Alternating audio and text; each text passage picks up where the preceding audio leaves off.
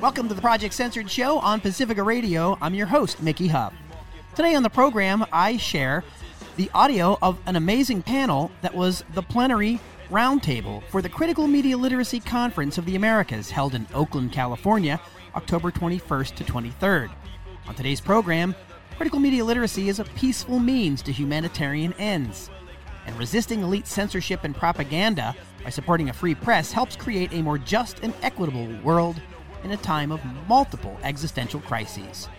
On the Project Censored Show, we'll hear an expert panel that I moderated with Maximilian Alvarez of the Real News Network, Mnar Adley of Mint Press News, Robin Anderson, Fairness and Accuracy in Reporting, as well as environmental reporter Eduardo Garcia.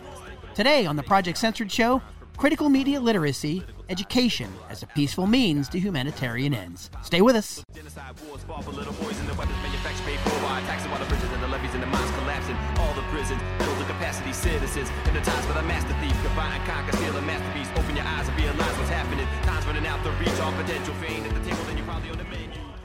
Welcome to the Project Censored Show on Pacifica Radio. I'm your host, Mickey Huff.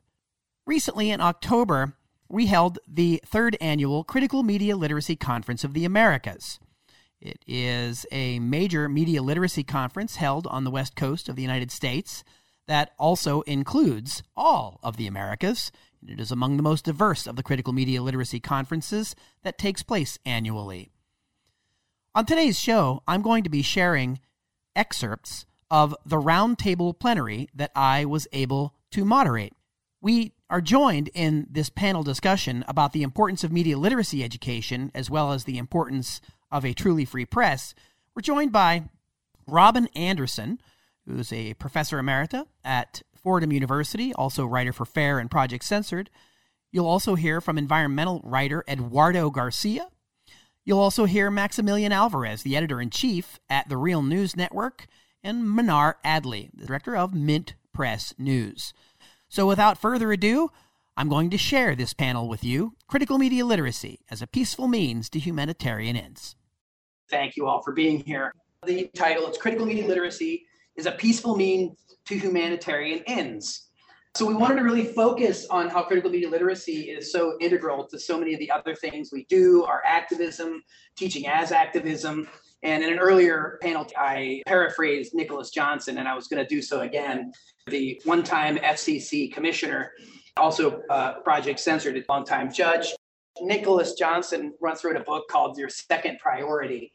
And what Johnson was getting at was that regardless of whatever our primary interests or our, our subjects or our passions and our activism, whatever those are, if media democracy and media reform, media access, really protecting a free press, a truly free press, if that's not at least the second priority, you're likely to gain little territory or little ground in whatever it is your primary area is. We do that at Project Censored every year, of course, with this annual book that Andy Lee Roth and I edit and put together with a team of so many great people across the country. And that's really kind of an ethos under it all. We are going to be resisting elite censorship and propaganda to create a more just and equitable world in a time of multiple existential crises. Well, look, the subtitle there is already getting us sweating, but the focus here is how critical media literacy and a truly free press can really help us understand and navigate these issues. And of course, teaching and radical and critical pedagogy can really help us create this better world. So I'm going to, to move right into introducing all of our panelists. We have Mnar Adley. Mnar is the founder and director of Mint Press News, also a regular speaker on responsible journalism, deconstructing war narratives, and journalism startups. Mnar is also the director of the nonprofit multimedia project Behind the Headlines. Full disclosure, I'm on the board there, and host of the podcast Mintcast, all media platforms that educate the general public about how the military class work with the media to manufacture consent for war while highlighting the special interests who profit from a state of endless war. Mnar is a Palestinian American journalist who lived under Israeli occupation and apartheid as a preteen, witnessing firsthand war crimes. It was this traumatic experience that led her on her journalistic journey to expose the war machine, and she has certainly done that. She started her career as an independent multimedia journalist covering Midwest and national politics while focusing on civil liberties and social justice issues, posting her reporting and exclusive interviews on her blog, Mint Press, which she later turned into Mint Press News, this global news source it is today. And Mnar is going to talk about how it's also one of the news sources that's under threat and routinely shadow banned, censored, demonetized, and the rest. So the challenges are very, very real. In 2009, Adley also became the first American woman to wear the hijab to anchor, report the news in American media. So, Mnar, thanks so much for being here with us today. Maximilian Alvarez is editor in chief of the Real News Network in Baltimore and the host of Working People, a podcast about the lives, jobs, dreams, and struggles of the working class today. He is also the author of The Work of Living, a collection of interviews with workers recorded at the height of the COVID 19 pandemic, published this year by Or Books. Prior to joining the Real News, he was an associate editor at the Chronicle of Higher Education and graduated with a dual PhD in history and comparative literature from the University of Michigan. His work has been featured in a range of outlets, including The Nation, In These Times, Boston Review, Truthout, and The Baffler. And of course, you can catch him at the Real News Network online. Eduardo Garcia has written news stories and features from more than a dozen countries in his more than 15 years as a journalist. A native of Spain, Eduardo cut his teeth working as a Reuters correspondent in Guatemala, Bolivia, Argentina, Colombia, and Ecuador. In recent years, Eduardo has written for the New York Times, Slate, The Guardian, and Scientific American. I don't think he knew it, but he also is writing for Project Censored. Eduardo regularly writes about renewable energy and electric vehicles for Tree Hugger and Reuters, and is the author of Things You Can Do How to Fight Climate Change and Reduce Waste, published by Penguin Random House 2022. Last but surely not least is Robin Anderson. Robin is Professor Emerita of Media Studies at Fordham University, an award winning author, writer, and media commentator. Her A Century of Media, A Century of War won the Alpha Sigma Nu Book Prize. She currently edits the Routledge Focus book series on media and humanitarian action. Her latest book is Investigating Death in Paradise, a critical study of the BBC show. She appears on Roger Stahl's latest film, Theaters of War. If you have not seen that film, please see it as soon as possible. It is a very powerful and important film on military propaganda. And also, of course, Robin is a Project Censored judge and a longtime Project Censored contributor. Has been writing our news abuse chapter for some time, and we're really honored to, to have this relationship with Robin for uh, quite a number of years. Her article about Russiagate was recognized as a top 10 Project Censored story in 2018. She also writes media criticism for fairness and accuracy in reporting. Everybody here needs to know about FAIR. If you don't, fair.org. I assume people do, but if for some reason it's escaped your attention, please do check out the extraordinary work that FAIR does out of New York. Um, and everybody is going to contribute basically under the, the broad rubric of the heading, right? But everybody here has something very different, very unique. And with that, I'm going to turn things over to Robin Anderson. To start the panel off, actually, I'm going to read a little definition of what humanitarianism means. It's defined by assumptions that guide global solidarity and posit that all peoples are part of the same humanity, no matter who they are, what they believe in, or where they live. Coded in the Universal Declaration of Human Rights, these principles also include the concept of global citizenship and speak of the inherent dignity and equal rights of all members of the human family and the universal dignity of the human person. In movements for global peace and safety, we assert that all people should be represented at the table and have their voices heard, including those outside the main global media spotlight. So I'm going to also refer toward the end of my talk about war propaganda to humanitarianism again toward the end. And I'm like a war person. I just, I, I, I'm going to do the war. So, um, and I saw a cartoon recently about the war in Ukraine, and it expressed what I was really feeling. And I'm sure that it expresses what all of us feel these days. And it's these two people, and they're walking down a city street in an urban setting. They're a little hunched over. They've got the weight of the world on their shoulders. And the woman says to the man, my desire to be well informed is currently at odds with my desire to remain sane. This is especially true as we seem to be sliding ever closer to the literal insanity of nuclear annihilation. Without cautions, corporate media seems to be egging on reckless leaders as they make thinly veiled threats of nuclear war. On 60 Minutes, in response to a, a question, what if Putin threatens to use tactical nuclear weapons? Biden said, don't, don't, don't. You will change the face of war unlike anything else since World War II. And of course, he's referencing the US bombing of Hiroshima and Nagasaki. And the US and Russia started only a couple of days ago with what the nation called play acting nuclear war, each with their own nuclear games. But as it turns out, it's actually not all that easy linguistically to actually promote the murder of billions of people. In a moment of sanity, the Los Angeles Times admitted that a nuclear exchange involving only 3% of the stockpiles of global nuclear weapons would kill probably a third of the Earth's population within two years, not to mention the devastation uh, to the environment. So, news language and headlines have been getting more twisted into truly bizarre Orwellian doublespeak as they tell carefully constructed lies recently about, about this nuclear threat. One pretzeled headline, for example, from Politico reads Putin's nuclear threats are pushing people like Trump and Elon Musk to press for a Ukrainian peace deal.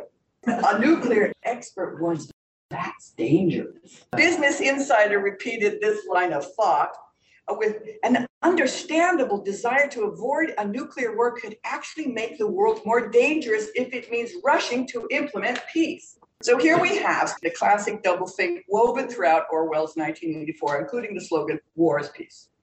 Of course, we've gotten used to ignorance is strength and freedom is slavery. Let's look at another analogy used to explain how we're learning to love the bomb. Writing for Tom Dispatch, Robert Lipsyte used a sports analogy. He said, We're looking for the home run, the big bang, the grand slam. The dream of a game changing home run has shaped our approach to sports and to geopolitics. Most significantly, it's damaged our ability to solve problems through reason. Well, I think he's got a point there that the bomb as the ultimate home run is probably a good one I think the loss of reason in diplomacy lies far more directly at the feet of censorship and war propaganda as it has developed since World War One. I'm just going to talk about two propaganda tropes really quickly. Demonized enemies. So there is no better villainous demon than Vladimir Putin. For a public already primed by Russiagate, he is an enemy beyond redemption, not part of the human family, an unspeakable monster, an evil other who cannot be reasoned with. And that goes for Putin, and then Putin's Russia, and then, of course, Russia. In a world divided by the easy fictional tropes of good versus evil, there's no diplomacy, and whatever depravity is claimed of the enemy is easily and simply accepted. Take, for example, the New York Post story of October 11th that Russian troops were being supplied with Viagra so that they could rape Ukrainian women. Newsweek also ran the story saying when you hear about Russian soldiers equipped with Viagra, it's clearly a military strategy.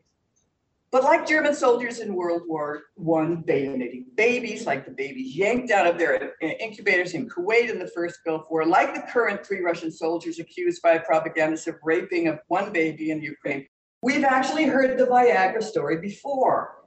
It was another UN sponsored NATO war. In 2011, U.S. ambassador to the UN, Susan Rice claimed Muammar Gaddafi gave his troops Viagra to justify the Clinton Obama humanitarian war against Libya. That war destroyed the government, left the country in chaos, resulted in the worst human trafficking location on the globe, and helped arm Boko Haram in northern Nigeria.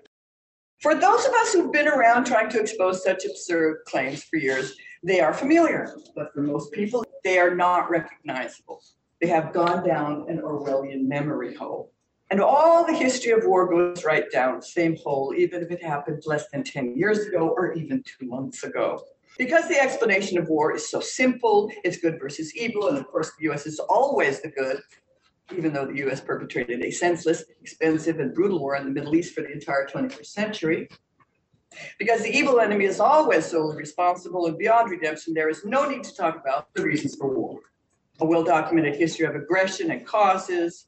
It doesn't matter if you talk about our stake in it, you become an enemy or a dupe of propaganda, a stooge, and now a Putin apologist, or conveniently now a Trumpian or even an Elon Muskian. The voices of peace are censored by the search algorithms that hide alternative media and the broader dialogue that can be found there. How did we get there? How did we get there? We pushed Russia an awful lot in the years leading up to the invasion of Ukraine. Code Pink and the Peace in Ukraine Coalition have articulated the ahistorical, one sided, distorted NATO narrative that leaves out NATO's role in the conflict. NATO has expanded from 12 countries to 30 countries. The inclusion of Latvia, Estonia, Poland, and Lithuania pushed right up to Russia's borders. In addition, the US supported the 2014 coup in the Ukraine with arms to undermine the Minsk II peace agreement. Russia and Ukraine, so Russia can be engaged in diplomacy because it engaged in 2015 in the Minsk agreement with the Ukraine to end the civil war that followed the 2014 coup that left an estimated 14,000 people dead in Ukraine. Corporate media habitually omit Minsk and actively deny the documented history of fighting between the swastika flag waving Azov battalion and Russian separatists. This is what preceded Russia's February invasion of Ukraine. The total lack of context is why we can no longer actually apply reasoned discourse or find solutions or engage in diplomacy, even as we approach nuclear Armageddon. But there is one actually very easy way to deal with war and its Orwellian discourses, and that is to simply call the end to war. War and human life and life on the planet as we know it are incompatible. War itself is the ultimate humanitarian crime. There is a reason that threatening war, threatening violence is a violation of the Articles of War 2.4 in the Geneva Convention. As Chris Hedges always says, war itself is the greatest evil. Though talk of nuclear weapons proliferated in US newspapers between February and August 2022 to the tune of 5,243 stories, very few calls for the end of war the nuclear threat were included. In fact, only 43 times was the prohibition for nuclear weapons mentioned, and mostly by letters to the editor. Speaking at an event in September, United Nations Secretary General Antonio Guterres said the era of nuclear blackmail must end. The idea that any country could fight and win a nuclear war is deranged. Any use of nuclear weapons could incite a humanitarian Armageddon. Will the war in Ukraine exacerbate the climate crisis? The $40 billion for weapons to Ukraine is four times the budget of the Environmental Protection Agency during an existential climate crisis of wildfires, droughts, storms, and rising sea level. The US military carries an enormous fossil fuel footprint, and it's the largest user of oil on the globe. Even in the face of the lack of anti-war reporting on Ukraine in big media, nearly 60% of Americans support diplomatic efforts to end the war in Ukraine. As soon as possible, they say, even if that means Ukraine having to make concessions to Russia. If we were in the US a functioning democracy, US citizens would be asked whether they want to spend billions of dollars on Ukrainian war weapons or whether they would prefer promoting mediation and a view to a ceasefire and sustainable peace. Corporate media are failing democracy and failing to disclose our current stark choice between war or life on the planet. They speak in a loud voice that shouts more war in doing so, they censor and poison public discourse and position Americans as targets of propaganda, the denizens of empire, instead of citizens, participants in a democracy who determine their own fates. But as the Bulletin of Atomic Scientists wrote, the doorstep to doom is no place to loiter. It's time to close the door on war, lock it, and throw away the key. Thank you. Our next speaker is Maximilian Alvarez. Mickey, thank you, all of you, for being here. I have always been uncomfortable calling myself a journalist. Part of that has to do with the fact that I perpetually feel like, through equal parts luck and accident, I sort of snuck into this work through the side door. I never went to J school, never interned at a major news outlet, and the people who did know it. But a bigger part of that discomfort comes from the way that I approach the work that I do. At the Real News Network, we cover a wide range of topics. We are, I'm proud to say, a true multimedia network producing original podcasts like The Mark Steiner Show, Working People, Art for the End Times, original YouTube shows like Rattling the Bars, founded and co hosted by legendary Black Panther Eddie Conway, who was wrongfully imprisoned for 44 years. The Police Accountability Report, hosted by the intrepid duo of Taya Graham and Stephen Janis, and the Chris Hedges Report.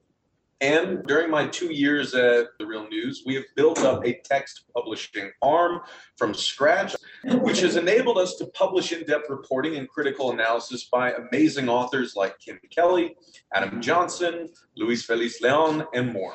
On top of directing, commissioning, editing, and shaping our content across the network, I also do a lot of reporting myself.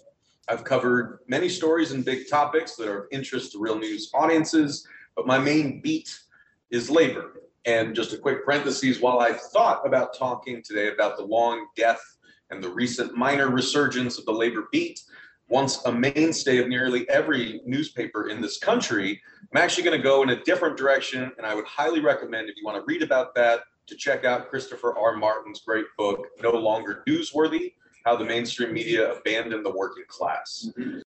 Every week, I conduct long form, sprawling, and even meandering interviews with workers of all stripes about their lives, jobs, dreams, and struggles.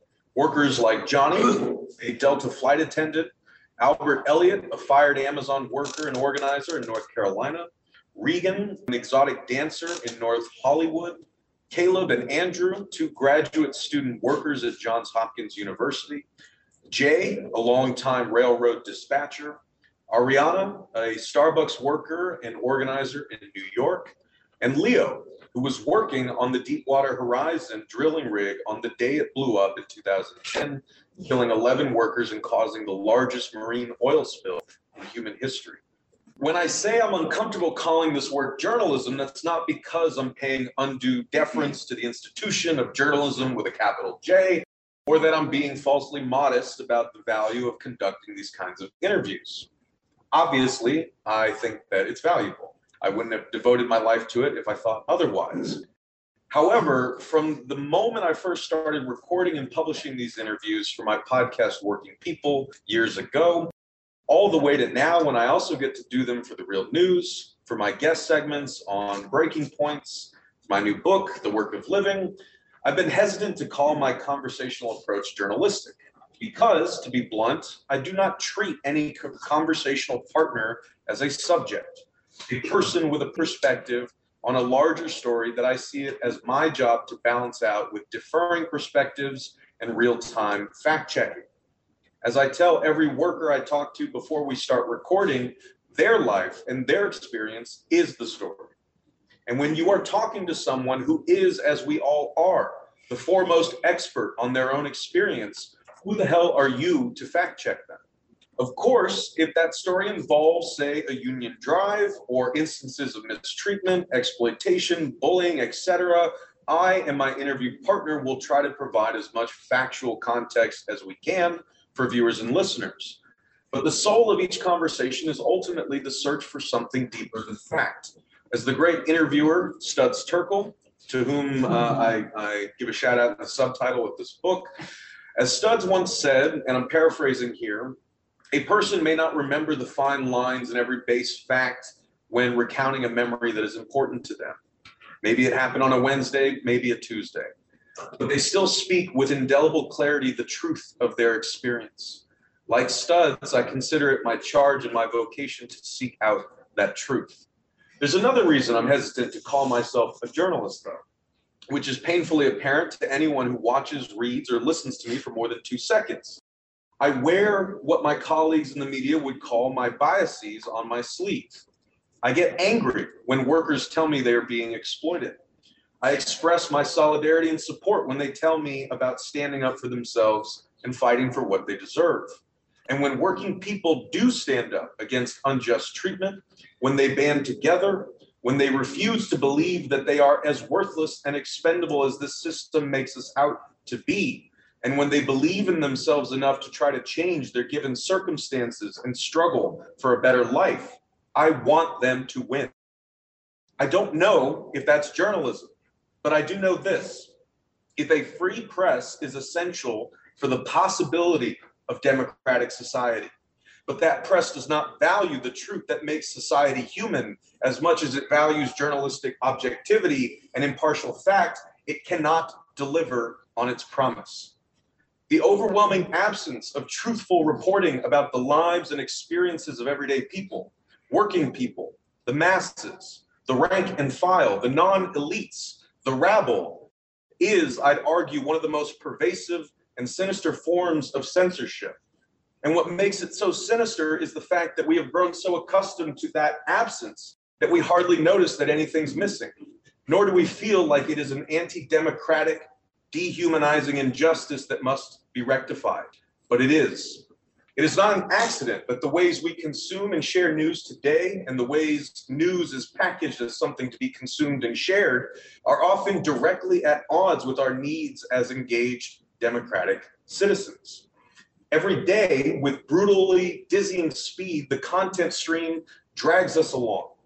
As we struggle to keep our heads above water and stay informed about the world around us, the news from yesterday, from this morning, is already a distant, fading memory. But how has that information empowered us to act? What can we do with it? What else can we do besides consume it or bite sized versions of it and move on lest we drown in the flood that's always coming?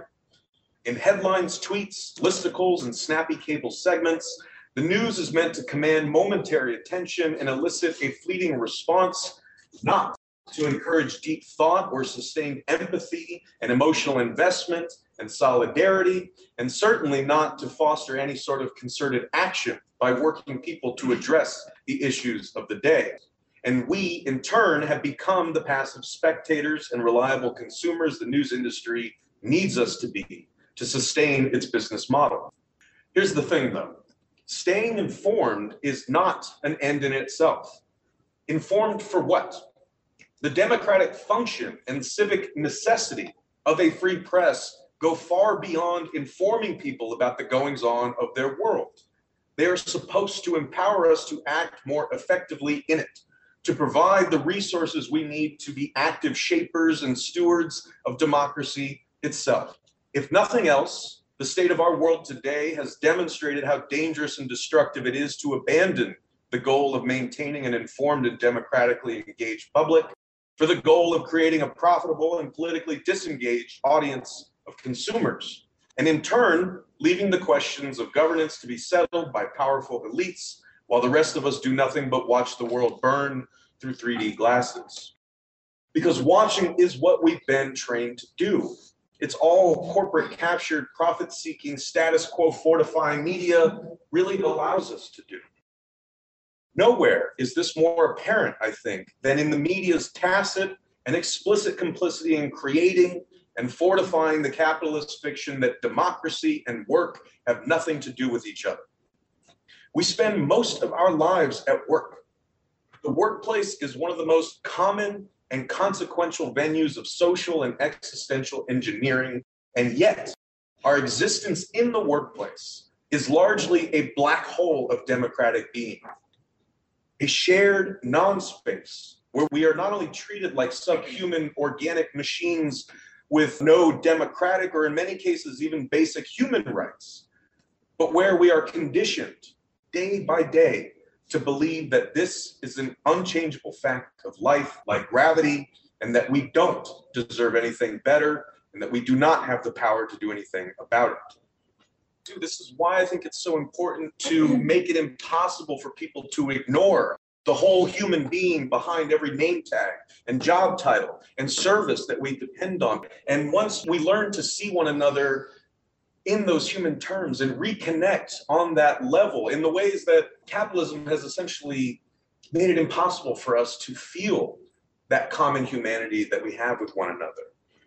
But if we start to revivify those things that connect us, and if we learn to understand the backstories and yearnings and livelihoods of the people who provide the essential labor that we all depend on, and I don't mean that just in terms of the way the government defines it, I mean parents, I mean gig workers, I mean sex workers, I mean hospital workers, everyone who does the labor that keeps our world afloat. If we see the humanity behind that, we can then feel the solidarity that they have tried to keep us from feeling for so long. And it is the truth in the kind of coverage that we try to do at the real news and that I think everyone here is also very much dedicated to seeking out. It is that truth that reminds us that we are beautiful, that our lives are valuable, that we deserve to live with dignity, that we have rights, that things don't have to be this way, that they could be better, and that we have it within our power to make it so.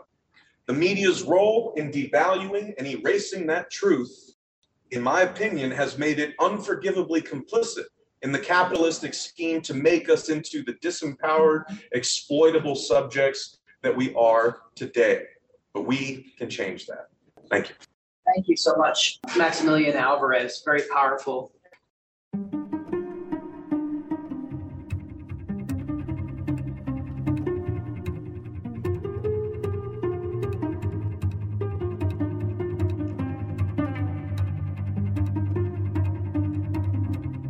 Listening to the Project Censored Show on Pacifica Radio. We'll continue our conversations about critical media literacy education, resisting elite censorship and propaganda, and why we need a truly free press to overcome our multiple existential crises. Stay tuned.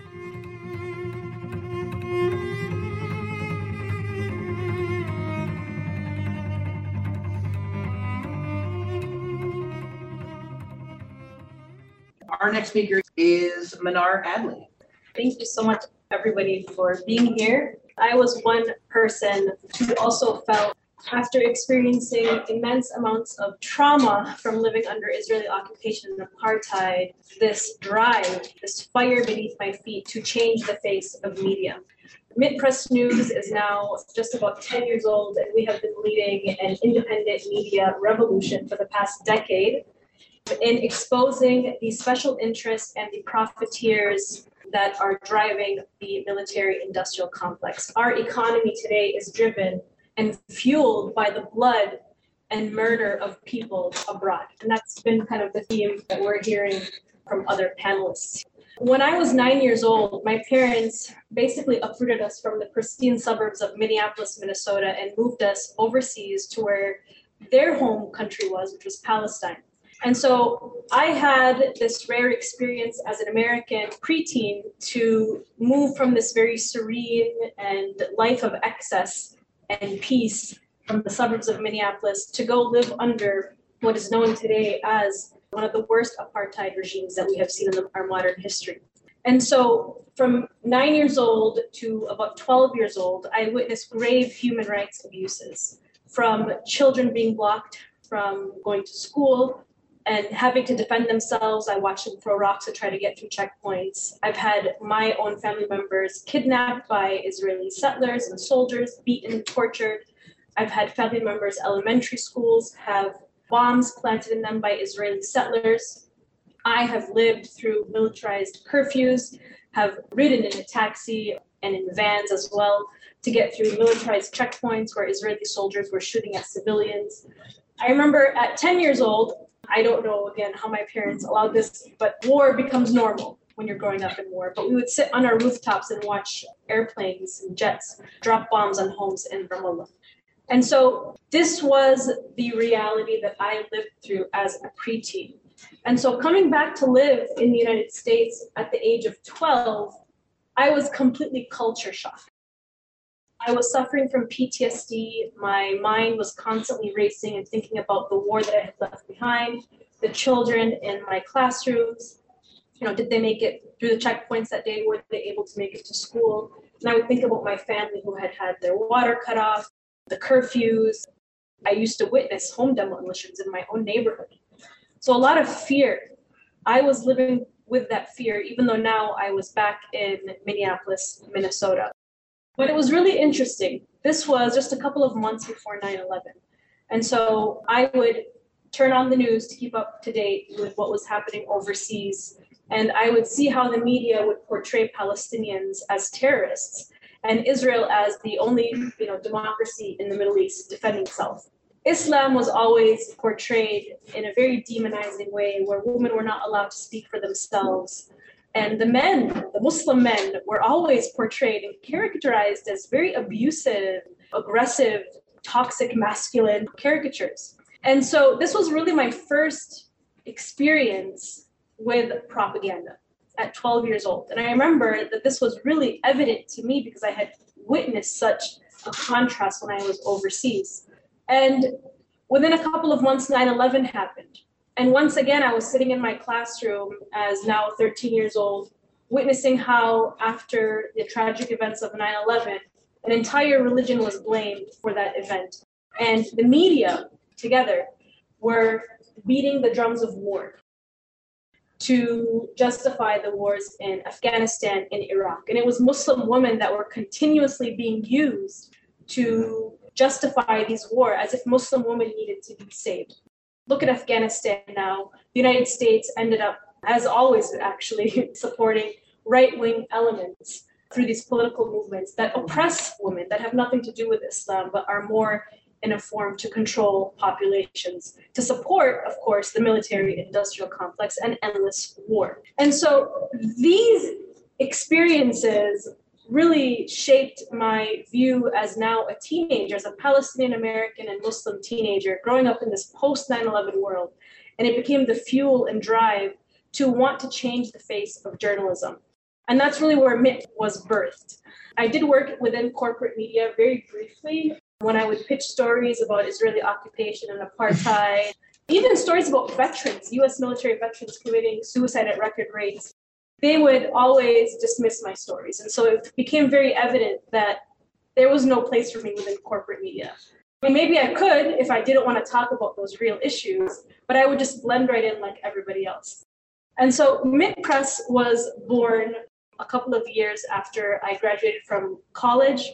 Today, we look at the United States ranking number 42 on the Press Freedom Index. And you have to wonder how in America the beacon of democracy and press freedoms can rank number 42. Well, I will tell you, as someone who has led an independent media outlet, I have witnessed firsthand in real time just how the state of permanent war has allowed for a massive crackdown back at home to diminish any sort of free flow of information, to ensure that the news that we receive from within corporate media or any platform fits in with the mainstream establishment narratives and does not push back to any State Department line. And one of the first instances that we saw that was a major crackdown on alternative media was in 2010, actually, when WikiLeaks was targeted by PayPal, Visa, and MasterCard WikiLeaks was sanctioned basically by these financial institutions for publishing war logs exposing US war crimes being committed in Afghanistan and in Iraq, and also corruption and surveillance issues and, and other things that we, the people, are meant to know, but were hidden from us from plain sight. And so that was one of the first instances of WikiLeaks being targeted. And then after the 2016 election, the war against WikiLeaks escalated, and the war against independent media escalated under the guise of fighting fake news and propaganda. And this was really when we started seeing the intersection between the military industrial complex, major weapons manufacturers, the state of Israel, even working hand in hand with social media big tech giants like Facebook, Twitter, Instagram, and others, and now even TikTok where intelligence agencies mm-hmm. are dictating what can and cannot make it through news feeds and how things are flagged, whether they're real news or fake news. And so this is when we saw the ADL, the Anti Defamation League, which partnered up with YouTube to flag so called fake news. And we have to remember who the Anti Defamation League is. In the 1960s, the FBI investigated the ADL as acting as a foreign agent to Israel. It spied on anti apartheid activists and sent their findings to Israel's intelligence agency, Mossad. And the ADL currently now targets Palestinian dissent and monitors all Palestinian content on YouTube and ensures that those posts exposing Israeli crimes are taken down. And we have to remember that the ADL is who targeted Ilhan Omar in their campaign against her when she exposed the Israel lobby's money influence within the US political system. And then we have NewsGuard. These are things that we exposed at MintPress. NewsGuard, we actually broke the story on NewsGuard. It is an online news rating system. This is possibly one of the most terrifying things that everybody should be looking out for, especially if you work in academia, because NewsGuard is an online news rating system that is being placed in all public libraries. It will be automatic and it's being placed on all Microsoft devices already, if you have an iOS device, and all of their Microsoft browsers. The way NewsGuard works is that just like after 9/11, there was a rating system. Red is like you know really scary. Uh, green is like really good. NewsGuard is rating news websites and all websites on transparency. What's really scary about this is that NewsGuard is founded and led by former head of the CIA, Michael Hayden, former Secretary of Homeland Security, Tom Ridge, and self described chief propagandist for the Obama State Department, Richard Stengel. And so these people who are trying to act as the arbiters of truth are, in fact, working with the national security state to ensure that alternative and independent media um, don't exist. And so we've been targeted by NewsGuard, we've given a red rating. And so why this matters is because as NewsGuard expands, it will allow for more sanctioning and financial sanctioning websites to receive donations and block donations. And most recently, we were the target of PayPal sanctioning, just like WikiLeaks. And it was actually leaked to us that British intelligence gave the orders to PayPal to sanction Mint Press and block Mint Press from receiving donations. And so our account was shut down, and so was Consortium News, two independent media outlets. And I just want to remind everybody that today, with the war in Ukraine raging on, we can't forget that we basically entered wartime. We are living in an actual intellectual no fly zone. And so that's why it's so important for people to turn to independent media and to fund our own media. If we don't have access to any sort of information, then we are highly susceptible to manipulation. Thank you. Next, we have Eduardo Garcia. I want to talk about the climate and the censorship that, in my point of view, we see in mainstream media or corporate media. From my point, I want to talk from my point of view as, as a journalist who actually writes for a number of different media organizations. I mean, Mickey mentioned Tree Hugger before that I cover renewable energy and electric cars for a few years now, for a couple of years. I started working for Reuters a few months ago, covering renewable energy. So that's like a mainstream media organization, but I can definitely learn a lot and have a lot of access to CEOs and policymakers. From that point of view, that's the walk, that's the, the line that I, I walk in, you know, moving from my own like freelance reporting or my own book writing to working for mainstream media organizations. You have to earn money somehow. And, and sometimes you can make a difference as well within within big corporations. You have access to a big audience, and sometimes you can actually push to report on the things that you think are more relevant. It's you know it's difficult, it's a challenge, but it's something that in my experience can be done. So I think, you know, having said that, having talking a little bit from where I come from, uh, I think the main issue with climate reporting is that the issue of climate change is being underreported. We've seen in the, um, in the past few years an increase in coverage, especially from mainstream media organizations like New York Times and the Washington Post that have their own climate change themes. But they are actually covering a very, very narrow angle of the story, which is kind of like the weather events that are causing devastation throughout the world, we, we have a lot of focus on that, but not enough focus from my point of view on the actual causes of the crisis. We report symptoms, but not the problem. And the problem is fossil fuel. And I think that obviously corporate media is so embedded in the system that it's very hard for them to actually look at that angle. I wanted to talk a little bit about how they cover climate change and how they cover climate change solutions. And I think a lot of the focus that we've seen in recent years is that renewable energy and electric vehicles are going to fix the problem. And I think that's just like the narrative that we keep hearing all over again, and also the narrative that the you know Biden administration is putting forward. And having said that, the Biden administration is doing a lot to push that agenda. There's a big problem with that because renewable energy is not growing fast enough. The International Energy Agency last year said that renewable energy is not growing fast enough. It has to grow at least twice as fast, and that's not happening. That hasn't been happening over the past two years, and it's definitely not happening this year because coal and natural gas uh, power production are increasing because of the energy crisis created by the war in Ukraine and, and the shortages that has caused in Europe and higher prices. And we actually, we, we're seeing an increase in coal production, uh, power generation this year and next. So what we're going to see is probably an increase in, in, in emissions. There's very little talk about, you know, the actual causes of the polling, how we can actually do more about that. And I think, you know, one of the main issues here will be to actually reduce our energy consumption. With renewable energies is growing at a very slow pace, and actually the demand for energy is growing faster. So the best way to, to actually fix that would be to reduce our energy consumption. But there's very little talk about that. The Biden administration and other countries, especially in Europe, are actually not talking about how we can reduce energy and energy that we actually waste. We waste a lot of energy, especially to, you know, on a personal level, and that's kind of like what my book is about in terms of heating and cooling homes. Uh, in terms of driving, you know, in the US, about two thirds of all the cars that are sold every year are SUVs or pickup trucks those are cars that we don't need. We don't need big cars for actually, you know, transport ourselves around. About two thirds of the trips that US drivers take are under five miles. Um, we don't need an SUV for that. We don't need a pickup truck for that. You know, more often than not, smaller forms of transportation or public transport will be much better to actually get places. And there's a little talk about that in corporate video, little talk about that from the Biden administration mainstream car makers, legacy car makers like Ford and GM are actually pushing large electric cars now into the market.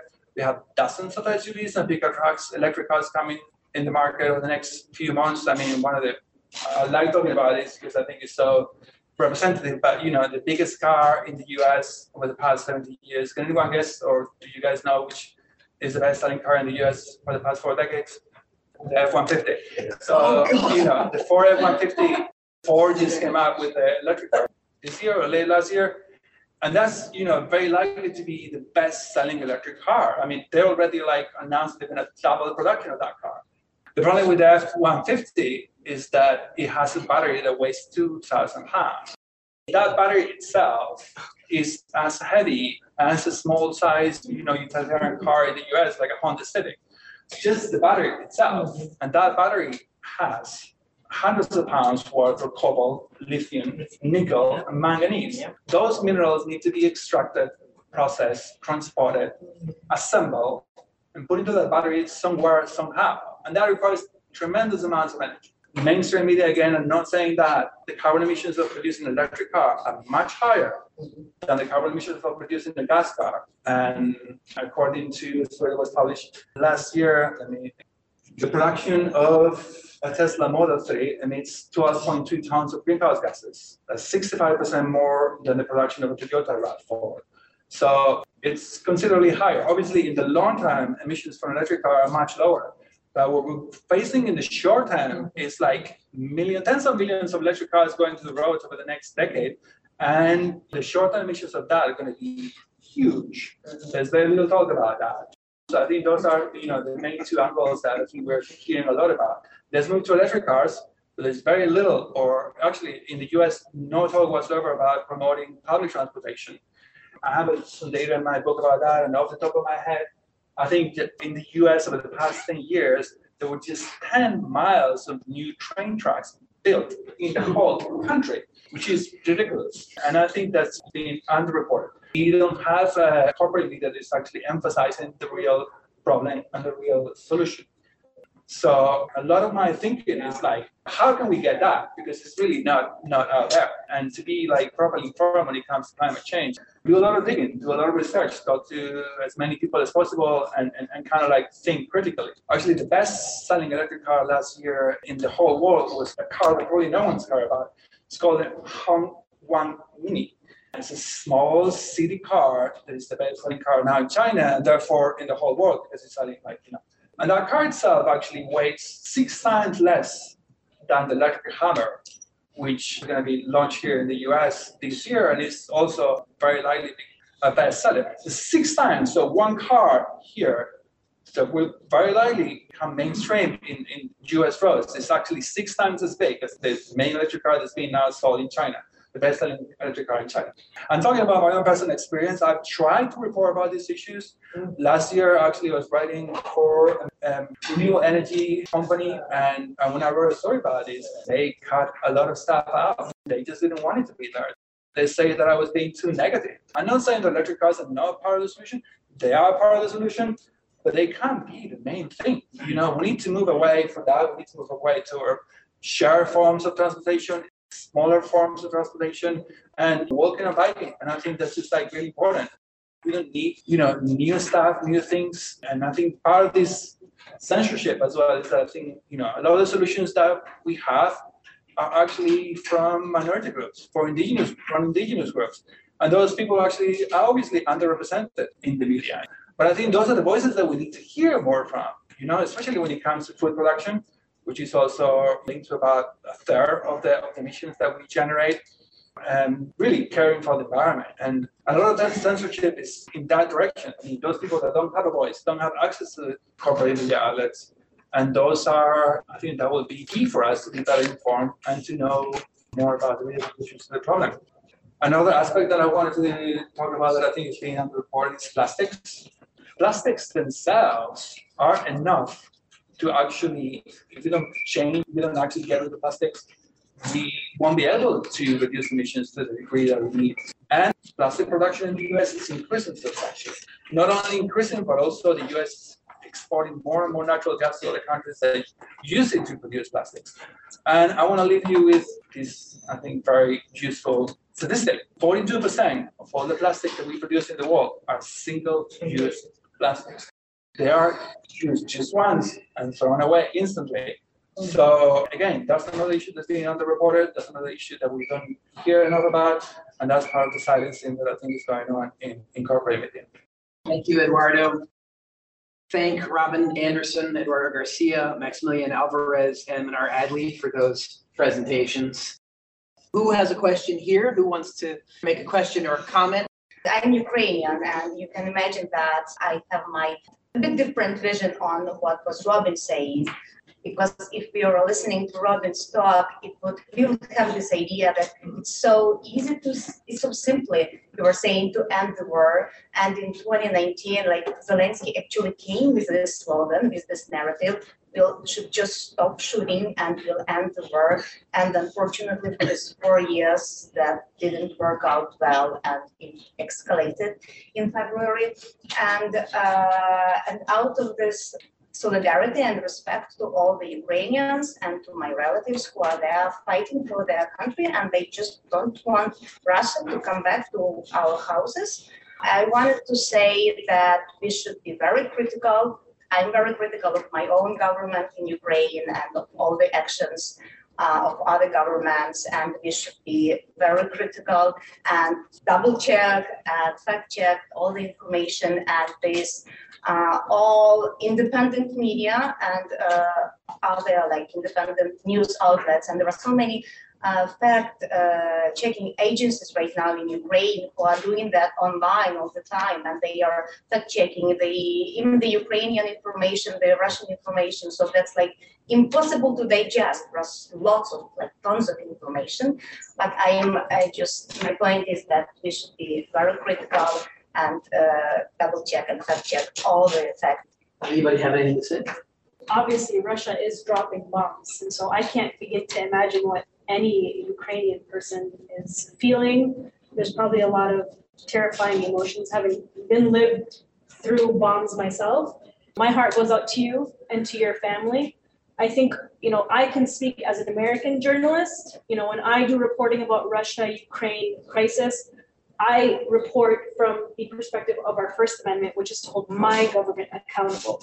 You know, whether Russia is right or wrong, you know, that's one thing. But my job and my role as an independent journalist in my country is to report on how my government is engaged in this war. And so having covered so many different wars, sending weapons to Ukraine or backing or even, you know, putting more pressure on Russia, NATO's actions through the past, you know, 20 years or so to encircle Russia, expanding US military bases. I mean, that's my job to expose those aspects. Russia, just like any other country, has its own problems. It is not a perfect country. And so I just want to say that, you know, from looking at like our coverage of the Ukraine-Russia war, you know, we're not in a position to defend Russia or to denounce Russia. The Ukrainian refugee crisis is, is horrifying. It's something very, very sad. But it begs the question, you know, Palestinians make up the largest refugee crisis in the world and they don't get any of that kind of coverage within US corporate media. And so if we're going to talk about US corporate media and fact checking, you're absolutely right. But our media works hand in hand with the war machine. I mean, we have weapons manufacturers who are employed, their employees and their PR arms are employed at CNN. They're employed at the Washington Post. They're employed in the Wall Street Journal. We did an analysis at Mint Press. 90% of the columns written in the Wall Street Journal, the Washington Post, and at the New York Times were written by employees of weapons manufacturers and think tanks that, pr- mm-hmm. that profit from war. So we are fact checking. We are looking at these things, but we're doing it from a perspective of holding our own establishment accountable because obviously we're doing it from the perspective as we don't want more war. We want the Ukrainian people to live in peace, just like we want any brown person around the world to live in peace. Ukrainian lives don't matter more than the lives of people in Yemen, where 23 million people are starving, every single day there's a blockade against the people against Yemen. You know, we have to look at the media from that perspective of, you know, are we truly holding everybody at the same level of accountability? So that's where we have to come at it. And I think that's what makes independent media different within American media, because the mainstream corporate media only gives one perspective, which and it is to promote that war. Whereas alternative media, independent media, they're going to talk about the refugees. They're going to talk about how Russia shouldn't be dropping bombs, but they're also going to look at why this narrative is being pushed and who's profiting off of this conflict. And I think that's really, really important to do as well.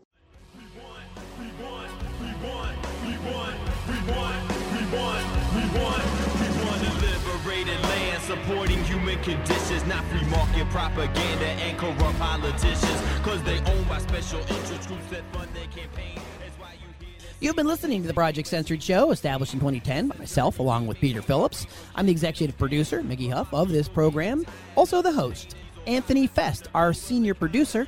Thanks to you, our listeners, for tuning in. We'll see you next time.